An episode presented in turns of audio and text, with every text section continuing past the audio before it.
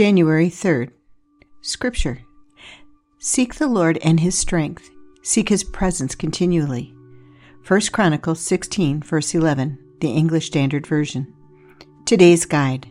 As you begin the week, think about the following God loves you and is always seeking you. Food for thought. During a time of grief or loss, finding the Lord and his presence can be difficult. Perhaps you still feel angry at your loss or feel like it's just another task. Taking even the smallest step, such as doing this devotional, means that you are already seeking Him. When speaking with God today, be real and bold. You won't hurt His feelings. Gratitude. Keeping with today's theme, think of five times when the Lord's strength helped you or His presence brought you comfort and peace. Write them down. Today's prayer Lord, as I start this year, I am aware of my desperate need for you to be continually present in my life.